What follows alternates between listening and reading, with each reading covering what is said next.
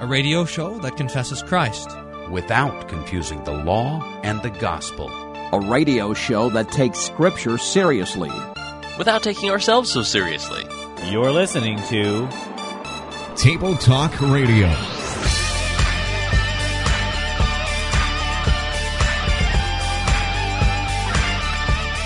Have you completely dedicated every part of yourself to?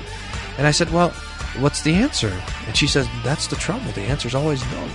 I said, Well, let's ask the question a different way. Has Jesus given everything for you? Has he dedicated his whole life to you? Has he invited you into his heart? And the answer to that is a glorious and gracious and conscious, freeing, comforting yes. Uh, only then we, we hear the gospel that Jesus Christ came to earth, uh, was born of a Virgin Mary, lived a perfect life uh, in our place, and died the death that we deserved, took on the full wrath of God. All that was done for us so that we could be called righteous and holy in the eyes of God. That's not going to help with the Who Wants to Date a Seminarian hotline right there. Welcome to this edition of Table Talk Radio, everyone's favorite Lutheran theological game show. I'm your host, Evan Goeglein, here with uh, Pastor Bryan Wolfmueller. Hello, Evan. Uh, well, what do we have in store for today's Table Talk Radio? Well, the first thing we're uh, we we want to talk about Haiti a little bit. I think um, we want to do our buzzwords first, then talk about Haiti and the and the theological question that comes up out of that, and then we're going to try something new, a new game. Oh, everyone has been waiting. When are you going to come up with a new game? It's been two weeks since you came up with a dumb new game. Uh, so we have a new game. This is the uh, the game. How what what is this thing? How to determine if you're being emotionally manipulated by a youth speaker. That's right. It's a checklist that you've authored.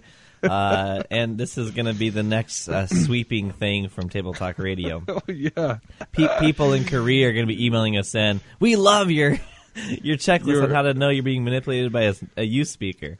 We need a, maybe we could call it the youth speaker cruncher or something like this. so and you then can, uh, you can walk up to your youth uh, speaker after the event and say, "I just crunched you during that. and You only got three checks." Or five checks. That's right. Although the the fewer checks, the better. And then the, and then if we have time at the end of this uh, nonsense, we'll play a little bit of Google it. Google it. Okay, that sounds good. All right. Well, uh, this uh, time for our, our buzzwords, and my theological buzzword for you has come to us by request. Um, and my buzzword is dispensationalism. And uh, usually this comes up in, in talking about end times, but uh, the discussion of dispensations is that the theology that believes that God interacts with man through different dispensations throughout time. And I just pulled up a, uh, a web page to kind of see what some of these are. Uh, for example, the first dispensation is is when man is innocent, and then uh, man under consequences, the second one. And so you have all these different dispensations: man under the law, and then man under the promise. Um, and so uh, man under grace. These are all different dispensations. Now, Pastor, I'm going to let you describe then how that comes in to play with end time theology. Well, we we should maybe put a link. I've, I uh, when I was still there at the seminary, I had time to write longer papers, and I wrote this paper called "Dispensationalism: What and Why Not." Uh, and and it kind of lays out the the tenets of dispensationalism for people that are unfamiliar with it, and then it takes a biblical critique at all of them. Uh, the way this the dispensationalism shakes into the end times theology is if you have talk of a pre-tribulation rapture of the church, of a secret rapture, of a se- seven-year tribulation where God is dealing with the Jews, uh, the Jewish people, rather than the Christians. Any of this sort of uh, discussion comes from a dispensational theology. So, um, uh, so the Left Behind series, for example, are solidly dispensational, uh, and, and, most of the so-called prophecy teachers or prophecy buffs are dispensationalists. Um, it's just there, there's no there is no uh, support for this theology anywhere in the scriptures. That's that's the trouble. I mean, it's it's the scriptures are completely contrary to all of this stuff. Uh, but still, dispensationalism is um, it's kind of it's kind of the default position in the in America. Uh, this revivalistic uh, eschatology. So, so there you go. Okay, there it is. And what do you have a buzzword for me? sure. This was going to have to do with our first discussion here. Uh, the buzzword I have for you is theodicy. Uh, this comes from uh, this is from Greek, isn't it? Yes, it's the judgment of God, but it's the question of of, of how is God's justice and goodness manifest when bad things are happening. So, so more commonly, the question of theodicy is something like, uh, how can bad things happen to good people? You know what I'm talking about? Right. Yeah. Um, or just when someone in the midst of suffering can say, "How can this happen?" And uh, and when we see the tragedies unfold like we did this last week. Now we record, you know, a week uh, before the show airs. So all of you listening now, we're recording last week, and and uh, and we have news of this uh, this um, earthquake in Haiti, and and just people being crushed and and and buried alive, and and all of this terrible tragedy there. And the theology question then is how can God uh, allow something like this, permit something like, cause something like this, or, or what? Where's God in all this uh, disaster and catastrophe? Uh, so that's the question of theodicy. Oh, yeah, that's right. Now, uh, you have written an, an article on this, uh, uh, Where is God in Catastrophe? And that's available on our website, uh, newly edited. Is that right? Uh, yeah, well, just newly formatted, but it's the, it, this is the um, you know, this is what the church does. We have to think about these questions and provide answers uh, for people. That, you know, we we want to reach out and help in any way that we can. Uh, but we also want to. Uh, one of the ways that we help is that the devil, what the devil would do, is tempt people who are away from the situation, who are who are observing, which would be most of us in the United States. We're just observants, uh, observers of this tragedy. The devil would cause us to look at that and say, "Oh, there is no God," or "God is angry," or "God hates us," or something like this. This is the devil's temptation, and so we want to face this temptation with the teaching of the Scriptures, and so we can look to the Scriptures and find out where God is in disaster and catastrophe. Okay, so answer that question. Well, uh, maybe we could do it twofold, and, and I do encourage people to uh, to take a look at this article if they have a minute. Uh, Where's God in Disaster and Catastrophe? Uh, because it shakes us out a little more thoroughly with uh, with the teaching of the Scriptures. That's, by the way, But- on our website, uh, tabletalkradio.org, under the articles tab. Very good. Uh, but, but what um, we can say is that God is there in the midst of disaster and catastrophe, but He's hidden there. He hasn't put Himself there to be found. He uh, He is in every. He, it's not like there's something that's out of His control or out of His knowledge or uh, something like this. So in these grand disasters, God's there. In the small disasters in our families and in our own lives, God is there. He's in the midst of them, but He's not placed Himself there for our comfort or to be f- found there. And and so this is the temptation. Uh, I see this a lot when someone's say laying on the hospital bed and they've been the doctors just come and told them that the treatment didn't work and that the cancer's come back and that they don't have that that much time to live. And uh, and they'll ask the question, does God hate me? You see, if we if we were to judge how God feels about us by looking at the things in our lives, by trying to, by, by by looking at if things are good or bad, if we're healthy or if we're sick, if we're if we're living or if we're dying, if we're if we're full or if we're hungry, if we're healthy or if we're sick, if we're rich or if we're poor. If we were to use these things to determine if God loves us, then we would uh, we would often be off on despair, and we'd have to we'd have to figure that God doesn't love us. I mean, God is certainly in our poverty or in our riches, in our sickness and in our health, but He has put Himself in a particular place to show us His love, and that place is Jesus on the cross. So, so what the Christian church wants to do in the midst of tragedy, no matter what kind of tragedy it is, and the Christian person wants to do, is to fix their eyes on Jesus on the cross. It's because when we see Jesus dying on the cross, then we can know without a doubt, without without any question that God does love me.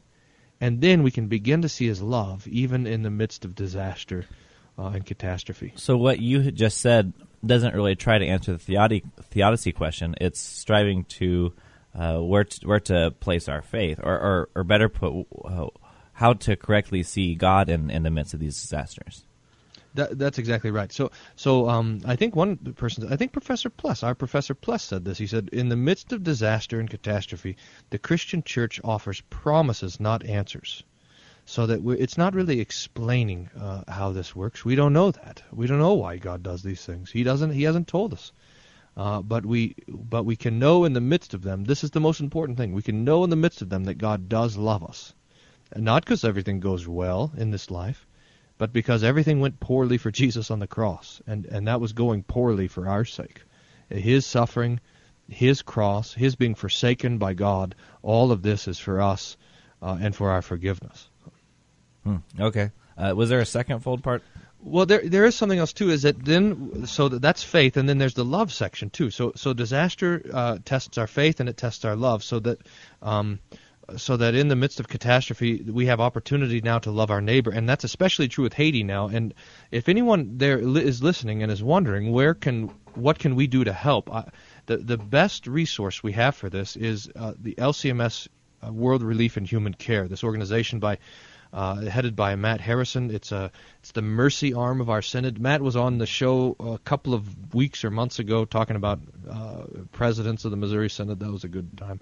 Uh, but uh, they're very active in this sort of thing. And if you go to the lcms.org website, I'm sure there's uh, links and uh, places where you can go to donate to World Relief and Human Care. Uh, they what they do is they they send help and resources to local congregations so that they can care for their neighbors and the people around them. So they are e- equipping, if you will, the local pastors and local churches to care for the people both in their in their human need and in their in their need for Christ as well. Yeah. Well, it's about uh, 45 seconds before we go before, before we go to this break. Um, I mentioned a little bit in, my sermon on Sunday about uh, Haiti, and uh, just pointed out how many of the the psalmists in writing their psalms uh, just literally lay their complaints before God, saying, "You know, how long, O Lord, will you forget me forever?" For example, and uh, so even even in our Christian lives, this is sometimes the greatest expression of faith because we're laying our complaints before the one who actually do something about them, and uh, th- to just pray those prayers of complaint, if you will, uh, is really an expression of faith, and maybe something to keep in mind in catastrophe. Well, we're uh, out of time for this first segment. When we get back, we're going to be uh, playing this brand new checklist how to tell if you're being emotionally manipulated by a youth speaker. We're right back on Table Talk Radio.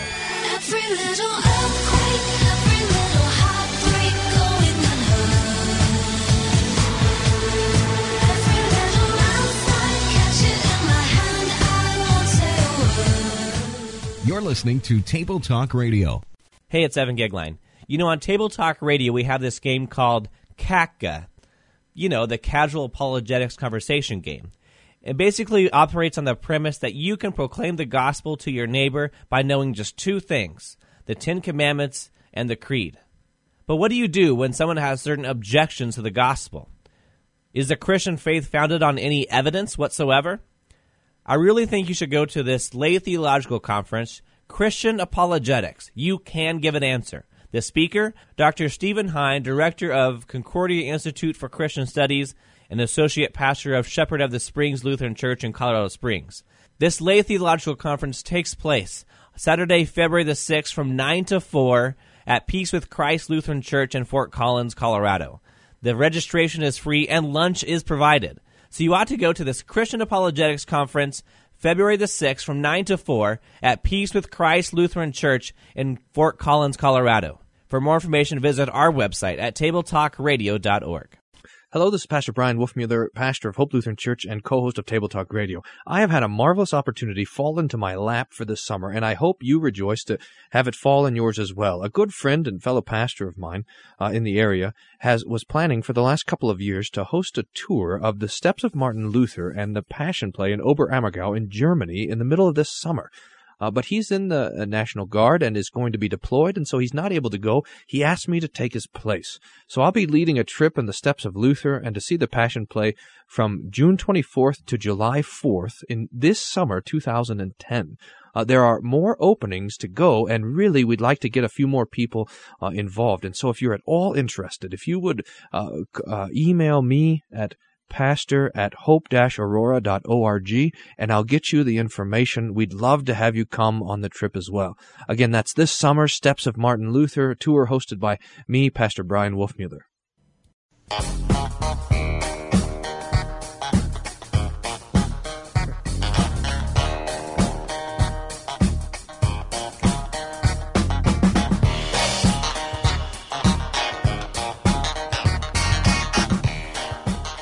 Wow, welcome back to Table Talk Radio.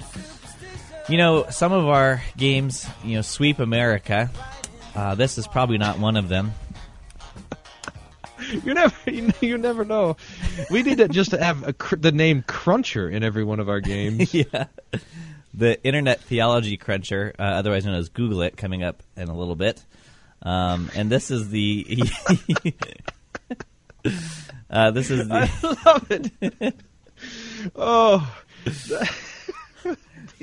how to tell if you're being emotionally manipulated by a youth speaker. It's a checklist. And, Cruncher. and let's get, let's go through this, Pastor. Uh, you put this together, and uh, well, it just kind of evaluates some of these common things that happen that youth speakers do in their little speaks.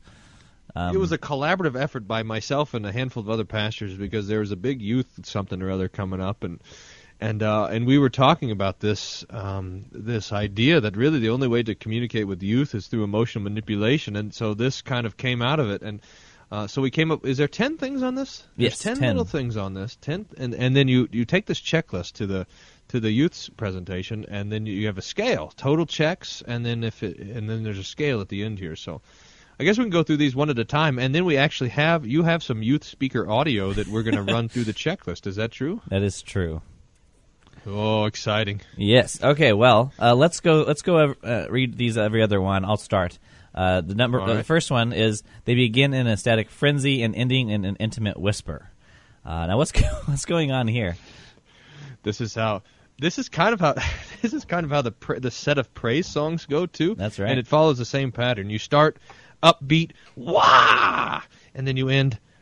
Okay, now listen to me. you got you. You're very intimate because you're trying to br- draw someone in emotionally like this. So you're, you're, you're, you're. uh, You're, you this sort of thing. So that's the that's the pattern. Ecstatic frenzy to intimate whisper. Okay. What's the Point next one? This second one is they quote incessantly from pop culture movies and television shows, which most teens have the good sense to ignore. So, uh, so the, the the illustrations, as they say in South Africa, come from uh, from television and from movies. Okay. The third Th- one. This is Oh. now a thing that's not just youth ministers too. The preachers are preaching whole sermon series on movies that are coming out. You know. Mm-hmm. I, I, I mean, I was thinking about doing that just so I'd have a good excuse to go see this movie Avatar because Carrie really doesn't want to go see it, and I, and I heard it's crazy to see. So, I said, honey, how am I going to preach a, a, a five week sermon series on Avatar if I don't go see the movie? but she didn't buy it. Okay, that's probably good. Uh, number three, there's background music for the prayers. That's true. there's often you can't just pray. There's got to be music going when you pray.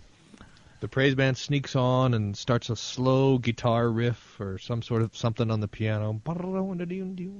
Emotional manipulation. Here's number four. A subtle encouragement of teenage rebellion by poking at quote the establishment. So there's this there's this really uh, kind of nutty sense in youth ministry, in bad youth ministry, uh, where rebellion is encouraged. It's almost like, hey, you got to rebel against your parents to be to be in with God, and it's a and it's the opposite of the fourth commandment. So that Go- gets in there. Going back to there's background music for the prayers. They do that at Hope Lutheran Church in rural Colorado, but it's with an organ, and so it's like. And, you know, pastor's praying, and, And then I'm praying like this, yeah, yeah, turn that thing down. okay. The, Oh man. the next one, after uh, poking at the establishment, is the speaker talks about the death of a loved one. Now, this is where we really get to the emotional side of things. You know, so you can draw you in with some sort of a, a touching story, especially about the death of a loved one. Uh, I remember I was at a youth conference a couple years ago, and I was I was there. I was one of the spe- I had a, was doing a sectional myself, and but I was going to all of these uh, the keynote speakers, and, and one, two, three, four, four in a row were ta- each one was talking about the death of someone they loved, and so when it came time for my sectional, I said. Uh, I just realized that I don't have a story about someone that I love dying for you guys. I'm really sorry. They probably love you when you say things like that. They, I didn't get invited back. Uh, Uh, there I was playing football on the side of the hill in my clerical collar, and it was a really muddy day, and I fe- my pants were covered in mud. That was really that was something. good idea. Yeah. Okay, the the next one. Uh, at least one. Uh, at least. Oh, sorry. Go ahead. Oh, you got it. Sorry. Okay. At least one story or illustration, as they say in South Africa, has inappropriate sexuality or nudity. Okay. Uh, is, this, is this That's to keep the kids' attention. Oh, okay. Yeah, I think so. You'll hear it a lot. You got to keep the kids' attention. So it, it might be a funny story. Normally, these are funny stories about someone's pants being pulled down or something like this. Uh, but um, but it's but it gets in there. Uh, it's kind of encouraging this rebellion stuff. So Okay. And the next one, merchandise sales are a part of the presentation. I always think about Jesus and the money changers when I when I think about that kind of stuff. yeah, that's right. Hey, here's my T-shirt. Don't forget my CDs, etc., etc. Yeah. By the way, uh, Uh, Table Talk Radio merchandise shop available at tabletalkradio.org. Uh, where you can get the T-shirt of uh, uh, "I don't want to be a Gnostic." Yes. Or- what, hey, we should get this T-shirt. I was think this is serious though. We should do a T-shirt that says, uh, "Jesus made a decision for me." oh yeah, based on your favorite story. My favorite story that I tell over and over and over again. Jesus made a decision for me. Don't you think that'd be nice? Did you get sticker? Did you get my text message about your soundbite on issues? Uh, Yeah, what did you Pas- say? You would have voted for it, Wolfmueller. except for you've heard it thirty times. yeah. Yeah, it's because it's in our bump into the show every time. We should maybe change that bump around. Yeah, we should. Okay, the Here- next. uh, here's number seven is or eight or no, oh no eight. Here's number eight. The speaker cries or gets awfully emotional. Uh, that's another indication that you're being emotionally manipulated, especially when you know that the speaker tells the same story over and over again in every kind of venue that he goes to. Same story, same emotional moments, and and the same tears. Then that's really quite something. so you you know those tears are sincere and not fabricated whatsoever. right. Um, They have you repeat after them. Uh, so everyone repeat after me. I love table talk radio. Oh, and then the last one is five minutes after the talk is over, you've forgotten the content, remembering only that you were quote moved. I'll tell you, I went to, I was a, a member of this little church body association. We went to this this uh, youth conference, and and they had this big uh, tear fest during the this the speaker thing about you know talking about how you know we should be more respectful to our parents, and you know who, what teenager you know doesn't isn't convicted by being disrespectful to their parents, and so there's big cry fest. I remember th- though sitting at breakfast the next day, one of the youth pastors comes up and goes, "Wow, wasn't the Holy Spirit uh, moving last night?" And I just had a kind of a dumb look on my face when, when he said that. Uh, but anyway, okay, so that is that is the the checklist, and you can get this on our website at tabletalkradio.org under the articles tab, and uh, you can print this off. It actually comes with like three lists on one sheet. So print this off, make some copies, and hand it out at your next uh, youth gathering or conference, and you can uh, be sure that you're not being emotionally manipulated by a youth speaker. I- what about this? I was thinking of uh, of taking this checklist and handing it to the particular youth speaker right before he mounts the stage That to give be his that, presentation. that would be a good idea. okay, so He'd we're be looking at it like, oh man, an outline of my presentation here. I'm in trouble. How many kids have this? He'd say. um, okay, so we're gonna we're gonna listen to a youth speaker here and uh, and put this to the test. Now, as we listen to this, Pastor, I'm going to leave your mic on, so you have to be quiet over there. But you can you can cut in, and, and if you want to say something about it, then then you can do this. Uh, but this is Austin Carty, is that right? Is that how you pronounce it? I don't. I can't remember his last name. This Anyway. guy was on Survivor though, wasn't he? That's right. Yeah, he was on Survivor. So now he's going around giving talks everywhere, and this is Austin Carty. Thank you. Wow. What a pleasure to be here. I, I, I feel uh, like I'm not worthy of following in suit behind so many noted uh, doctors and scientists and a violin prodigy and a major science fair winner. All I did was starve on an island, but I'm happy to be here. I really appreciate it. You know, guys, I remember. That, by the way, it would would uh, would qualify as a quote from a pop culture television show. Oh, so check. Number check. What what number two. is that one? Number two. It, it's kind of uh, uh, it's kind of tough for this guy's kind of um, he's going to have a tough time because um, because he is a pop culture star. So he's already. He's already so any sort of story about himself is going to be instantly. so I don't know if it's quite fair, but So that's, that's- only one check. You know, that's this the problem uh, of getting a celebrity to speak at your youth gathering. Right. That's right. See, I mean, uh, you- like you, Evan. You know, You're right, Hit, yeah. hit radio show, table talk radio, part of pop culture. Oh yeah, yeah. That, that, It's tough for you to go out. I know you have to have the table talk radio bodyguard. it's the paparazzi that really gets to me. oh, okay. Okay. Continue. being five years old. I remember being five years old and, and sitting in this tiny little woven wicker chair. and staring up at my grandfather, whose name was Dr. Cyrus Layton Gray. And I remember how every afternoon my mom would take me over to my grandfather's house. Uh oh, we're getting a grandfather into the story. This is looking pretty promising for some more checks. We need to take a break on Table Talk going to continue listening to this uh, speech in light of how to tell if you're being emotionally manipulated by a youth speaker, or otherwise known as youth speaker cruncher. you're listening to Table Talk Radio, the one, the only Lutheran theological game show. We'll be right back.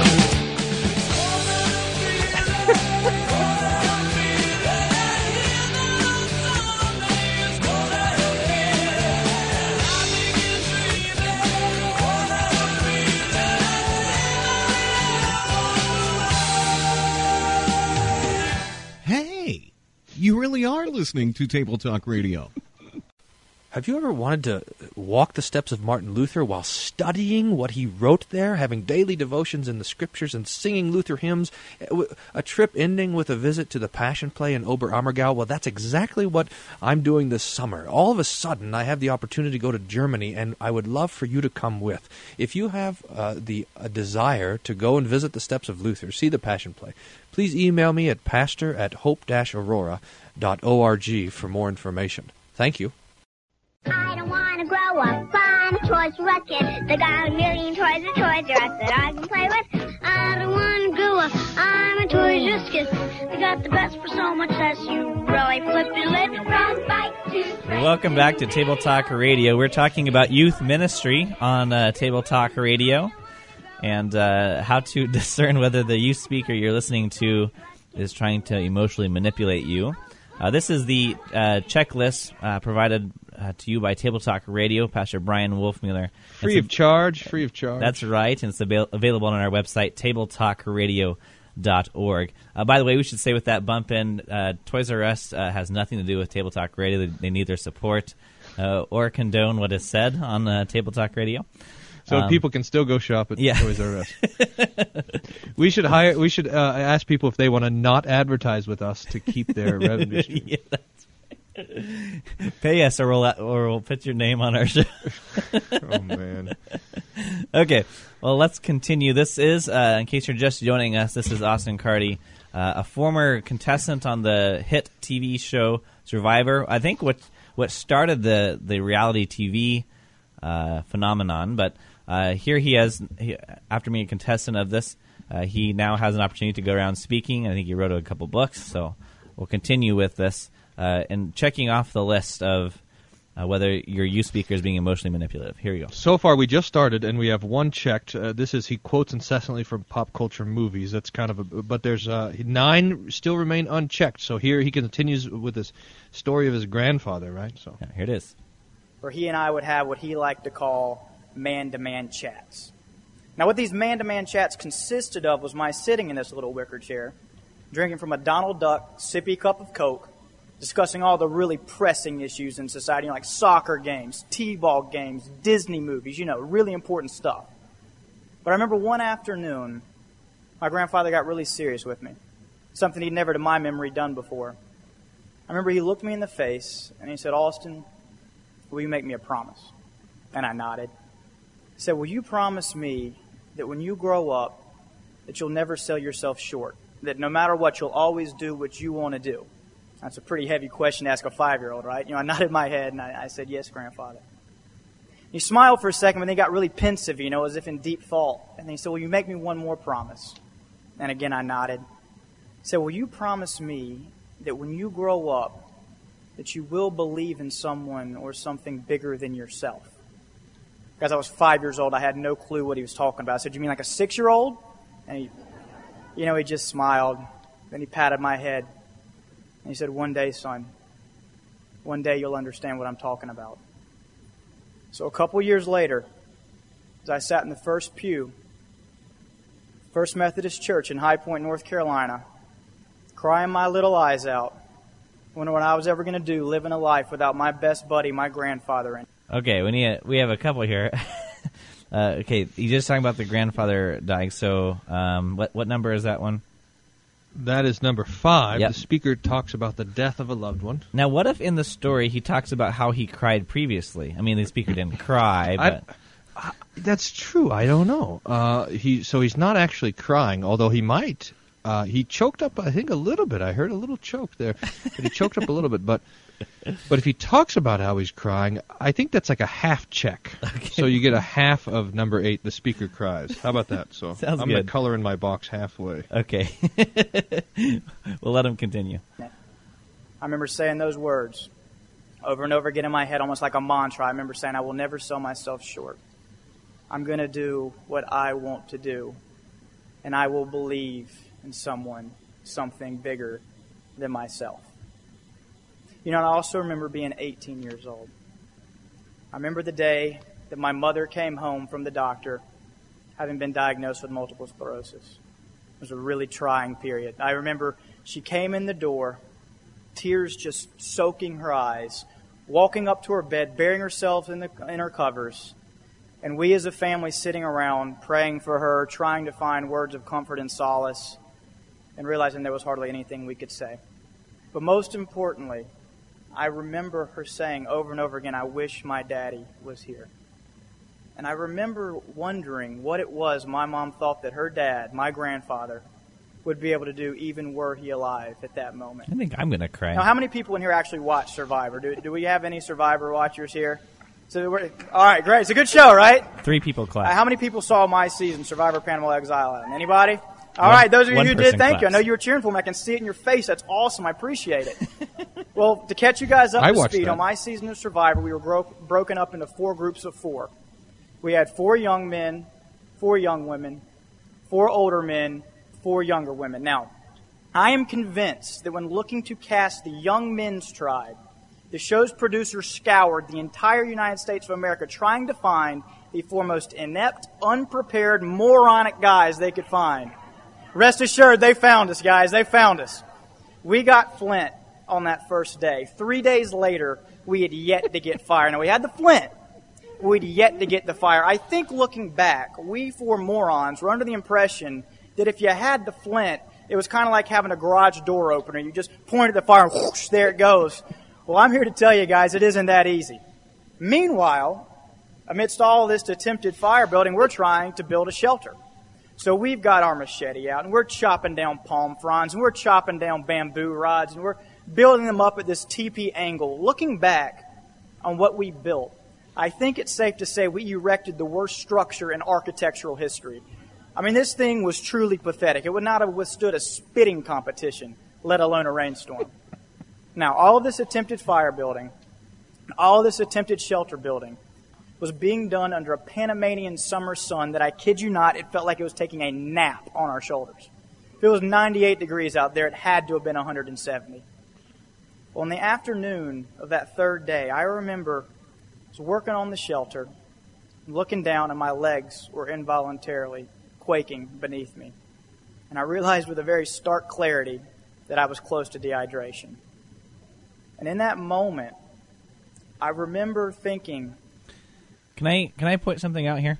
Uh, have you Yeah. noticed that he he moved from a, a you know humor and and everyone having a good time to this now slowing slowing down movement of talk. Oh, Yeah, it's getting yeah, tough now. Oh, it's, this is a really hard time. So I'm going to go ahead and check that one. Um, For uh, for ecstatic frenzy to intimate whisper. right. Yes. So Okay. You I think that, do you agree with I that do think assessment? that fits the pattern. Yeah, yeah, I think that's right. okay. Now it's it, it's a bit it's a bit more subtle with this guy than than with some others, but I think you are uh, right on identifying it. Now, uh, we're we're here just analyzing, uh, you know, this this with this checklist about emotional manipulation, but we haven't even spoken to the fact that theologically this guy hasn't said anything. I mean, if we were playing Biggest Loser, he would have lost everything so far. So, um, but that's There you go. That's another Yep. point. So here we go. That it was a good idea to lean on the idea of someone, something bigger than me out there. And I remember just saying a prayer, saying, I believe that we will get this fire and we will get this water. So about an hour later, still been working, no progress on the fire. I'm over working on the shelter when all of a sudden I hear this shriek of joy behind me. I'm talking just pure elation. Now I had become so immune to the sound of machete on flint that I didn't realize that the other two were still even working on trying to get fire. But they had gotten this little baby flame. I mean, guys, you had to squint to see this thing. Well, the two of us run over to them. We get on our knees and we're huffing and puffing on this thing because oxygen is a component of fire. And for two hours, we're huffing and puffing. And finally, we have a full blown fire. We boiled a pot of water and we drank our fill. And guys, as we sat there drinking that water out of a half of a coconut, we thought we had everything together. Our spirits could not possibly have been broken. We thought we'd accomplished everything. There we are drinking our water, sitting on this gorgeous white beach, watching the red sun slowly sink down into the ocean. Behind us is our shelter, which at that point in time we think is awesome. I thought this thing was impenetrable. Well, then the heavens began to spit. About 15 minutes later, the rain's coming down pretty hard. Guys, 25 minutes later, we are in the middle of the what I can only describe as a monsoon. I mean, I really thought it was a recreation of the Noahic flood. I was waiting for God's audible voice to say, Austin, go grab the snakes and iguanas two by two, meet me down at the ocean ASAP. That's how hard it was coming down. And so, what do you think happened to that awesome shelter at the first sign of hard rains and big winds? Yeah, that baby was gone. She was out of there. Just little bits of it were left. And guys, we're huddled up against one another, and we decide to do what Forrest Gump and Bubba did when they braved the Vietnamese monsoon. Do y'all remember that? Remember Bubba said to Forrest, he said, Hey, Forrest, you lean your back against me, I'll lean my back against you. That's the way we won't get our head in the mud. Y'all remember that? Now, we already have that one check mark, but here's another reference to uh, pop culture and movies Yeah, like. it, it's not a it's not an accident that it says quotes incessantly from Yeah. pop culture movies. so we get, so we're in the midst of a Survivor uh, thing, and we get a Forrest Gump story. That's really one upon another. All right. Yeah, that's what we tried to do. Only the point of that drill, if I'm not mistaken, is for your weight to balance one another out, correct? Yeah. Looking at me, I'm about 5'9 on a good day. I'm coming in at a solid 160 pounds. The guy I'm leaning against, 6'7, 285 pounds. That does not create equipoise. So while he's laying back like he's in a La-Z-Boy recliner, I'm over there like this. And guys, that went on for about 12 hours, and that rain just kept beating down, and it was cold, and we're sitting there just shivering, miserable, fearing hypothermia. You got the show's producers coming over and snugged up in their in their Columbia rain gear, and looking in and saying, "Okay, guys, this is what to look for if hypothermia is setting in. All right, we'll see you later." And they go scurrying off. And so, guys, in those 12 hours, I went from screaming to praying to cursing to praying to begging God to make it stop to thanking Him for putting me through that trial.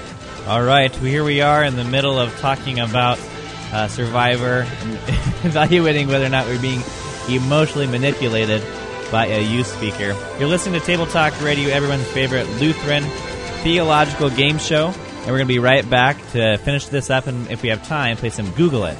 Don't go away. More Table Talk Radio after this.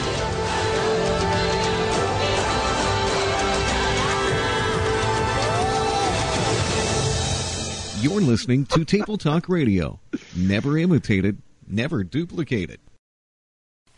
Frankfurt, Eisenach, Wittenberg, Leipzig, Nuremberg, Mu- uh, Munich, and Oberammergau for the Passion Play. These are just a few of the places that we'll be visiting in the Steps of Martin Luther tour, uh, ending with the Passion Play this summer. I have a great opportunity to lead and host this tour all of a sudden, and uh, I'm very excited about it, and I would love for you, our listeners, to be able to come along as well. If you are interested in visiting Germany this summer, uh, June 24th to July 4th, uh, with me, Pastor Bryan Wolfmueller of Hope Lutheran Church, uh, and my wife Carrie, uh, then would you please contact me at pastor at hope-aurora.org for more information. I'd love to talk to you about this opportunity, uh, let you know more details. Uh, so if you're interested in coming along on the Steps of Martin Luther tour uh, with me this summer, please again contact me at pastor at hope-aurora.org for more information. Or give me a call, 303 364 7416. Thank you.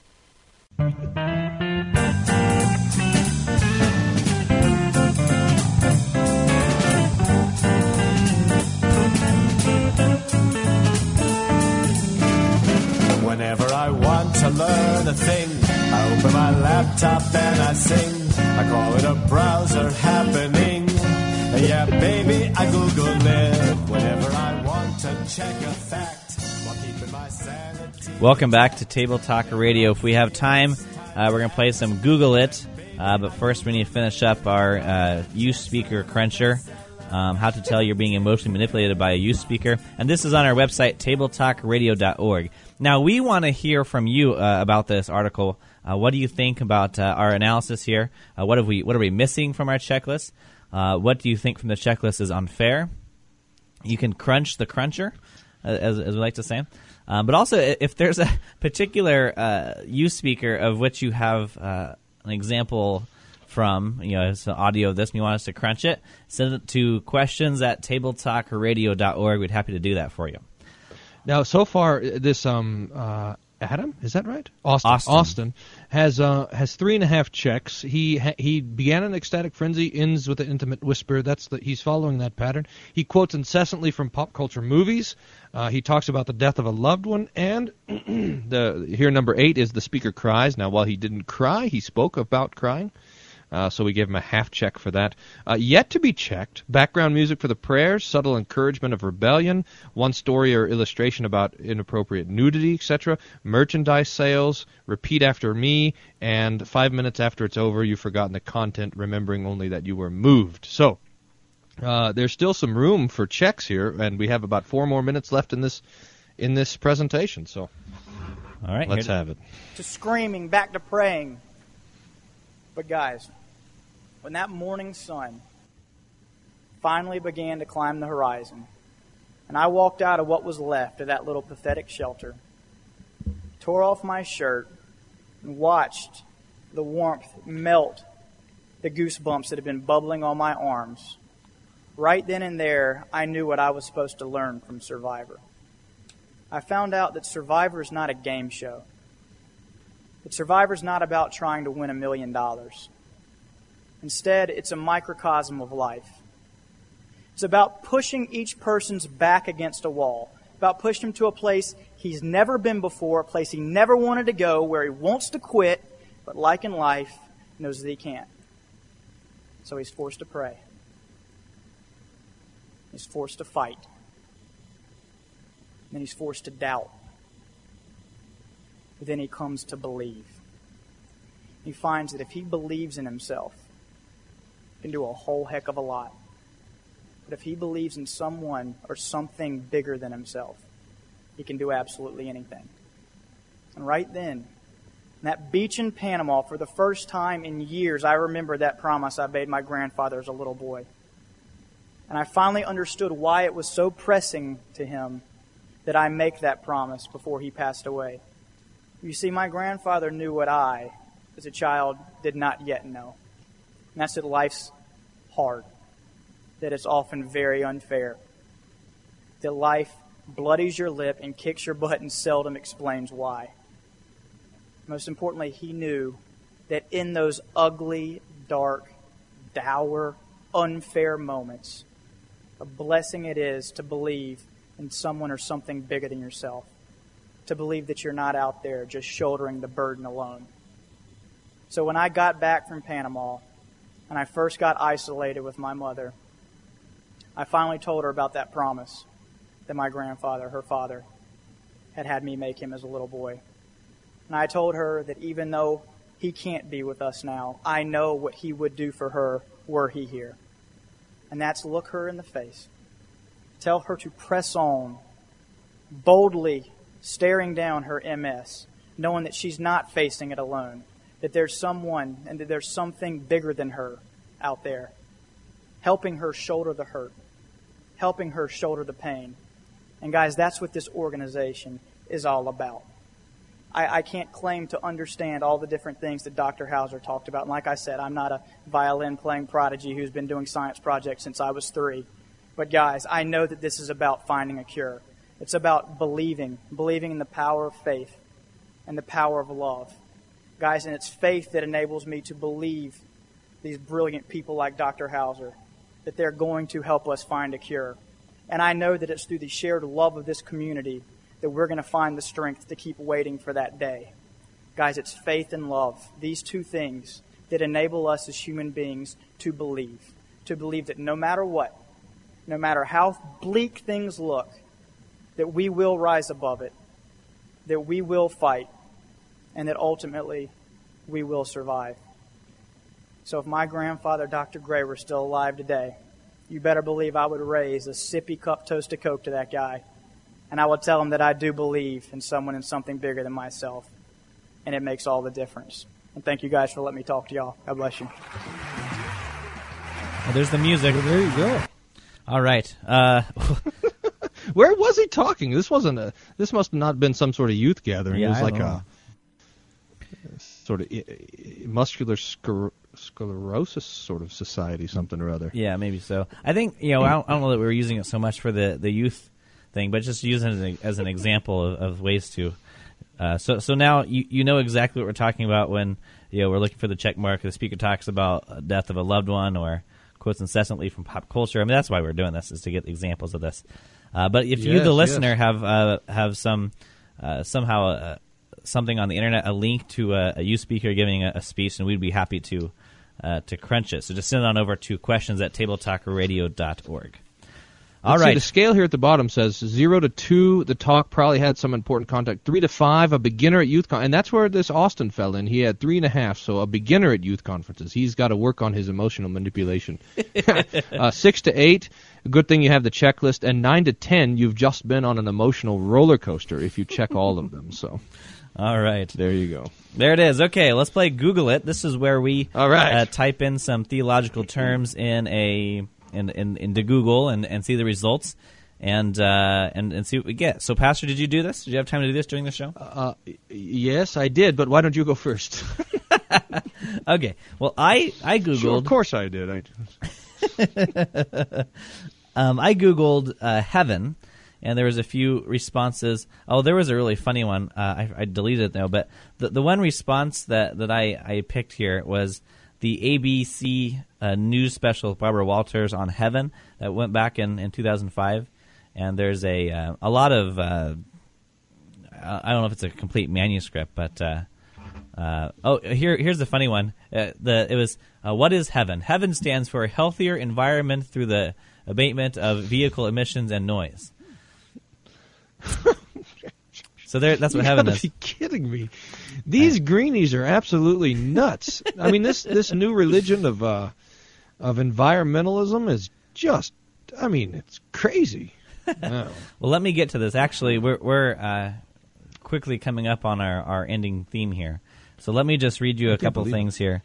Um, here, it goes. Uh, but Ellen Johnson, president of the American Atheist Science or No Science, hev- says heaven is a myth. Heaven doesn't exist. Hell doesn't exist. We weren't alive before we were born, and we're not going to exist after we die. I'm not happy about the fact that it's the end of life, but I can't accept that and make my life more fulfilling now because this is the only chance I have, she says. Um, and then it talks about these death trips to, to heaven. Um, and so people Yeah. people will die and you know see some sort of light and they'll come back. They'll be resuscitated in the emergency room or something like that, and they'll say they saw a light and this is uh, proof there is a heaven. Uh, so, a pastor, we have um, about a minute and a half here. How, how do you want to respond to this? Uh, where is heaven, and how do we get there? Well, uh, let's just, I mean, for the things that we cannot see, the only place we can turn to know that, to know what what is real, is to the Scriptures. Uh, and when we turn to the Scriptures, what we see is that the Lord has created us to be eternal, and He has redeemed us to be eternal in eternal life with Him. So that heaven is uh, is life with God. It is life that uh, that that doesn't end, standing before the face of Jesus. It's already here on earth, like Jesus says, "All who believe in Me shall not perish, but have even now eternal life." And it continues beyond death uh, into life, into uh, into the uh, state uh, between uh, our death and the resurrection, and continues in the resurrection. In the new heaven and the new earth where righteousness dwells. So, so the scriptures tell us about these things that we don't know, and they tell us that because of the death of Jesus, uh, that we have the sure hope of eternal life with Him forever, and that is heaven. Now, you did this on the streets of Aurora. You were going around uh, talking to people about heaven. Did you bump into Ted Haggard when you were doing that? Uh, Ted, No, I missed Ted, this is uh, pre Ted Haggard's, uh, uh, I don't know, fall of grace, as they say, but. Uh, he, he was he was he said that um, if you believe that Jesus Christ is your personal Savior, then you are assured a place in heaven. Uh, so we have again 50 seconds here. How do you respond to Ted Haggard there? What did you say? Say that uh, first Well, part again. Let me let me read it in context. If you are born again in the belief that Jesus Christ is your personal Savior, then you are assured a place in heaven. Forty seconds. Well, sh- I guess that's all right. I mean, this whole idea of a personal savior uh, brings with it all the decision theology, which is a bad deal. But generally, that's true. I mean, by when we trust in the promise of Christ, He delivers to us His righteousness. He forgives our sins. He and this and by this imputed righteousness, the doors of heaven are flung open for us, and we can know without a doubt uh, that we will be there with Him forever. Not because what we've done or decided, but because of His death on the cross for us. And that is the promise we have uh, from Holy Scripture, objectively apart from what we do, including any decisions that we might make. Well, that's it for Table Talk Radio. Thank you all for listening to Table Talk Radio. where the points are like a youth speaker uh, trying to be intellectual. Ah, just doesn't work out so good sometimes. You've been listening to Table Talk Radio. The views expressed on this show are that of the hosts and do not reflect the views or opinions of this station. We would like to answer your questions concerning theology, the scriptures, or anything else. Send your questions to question at tabletalkradio.org or leave us a voicemail message 866 851 5523. Be sure to check out our website, tabletalkradio.org. Thanks for listening, and tune in again next time to Table Talk Radio.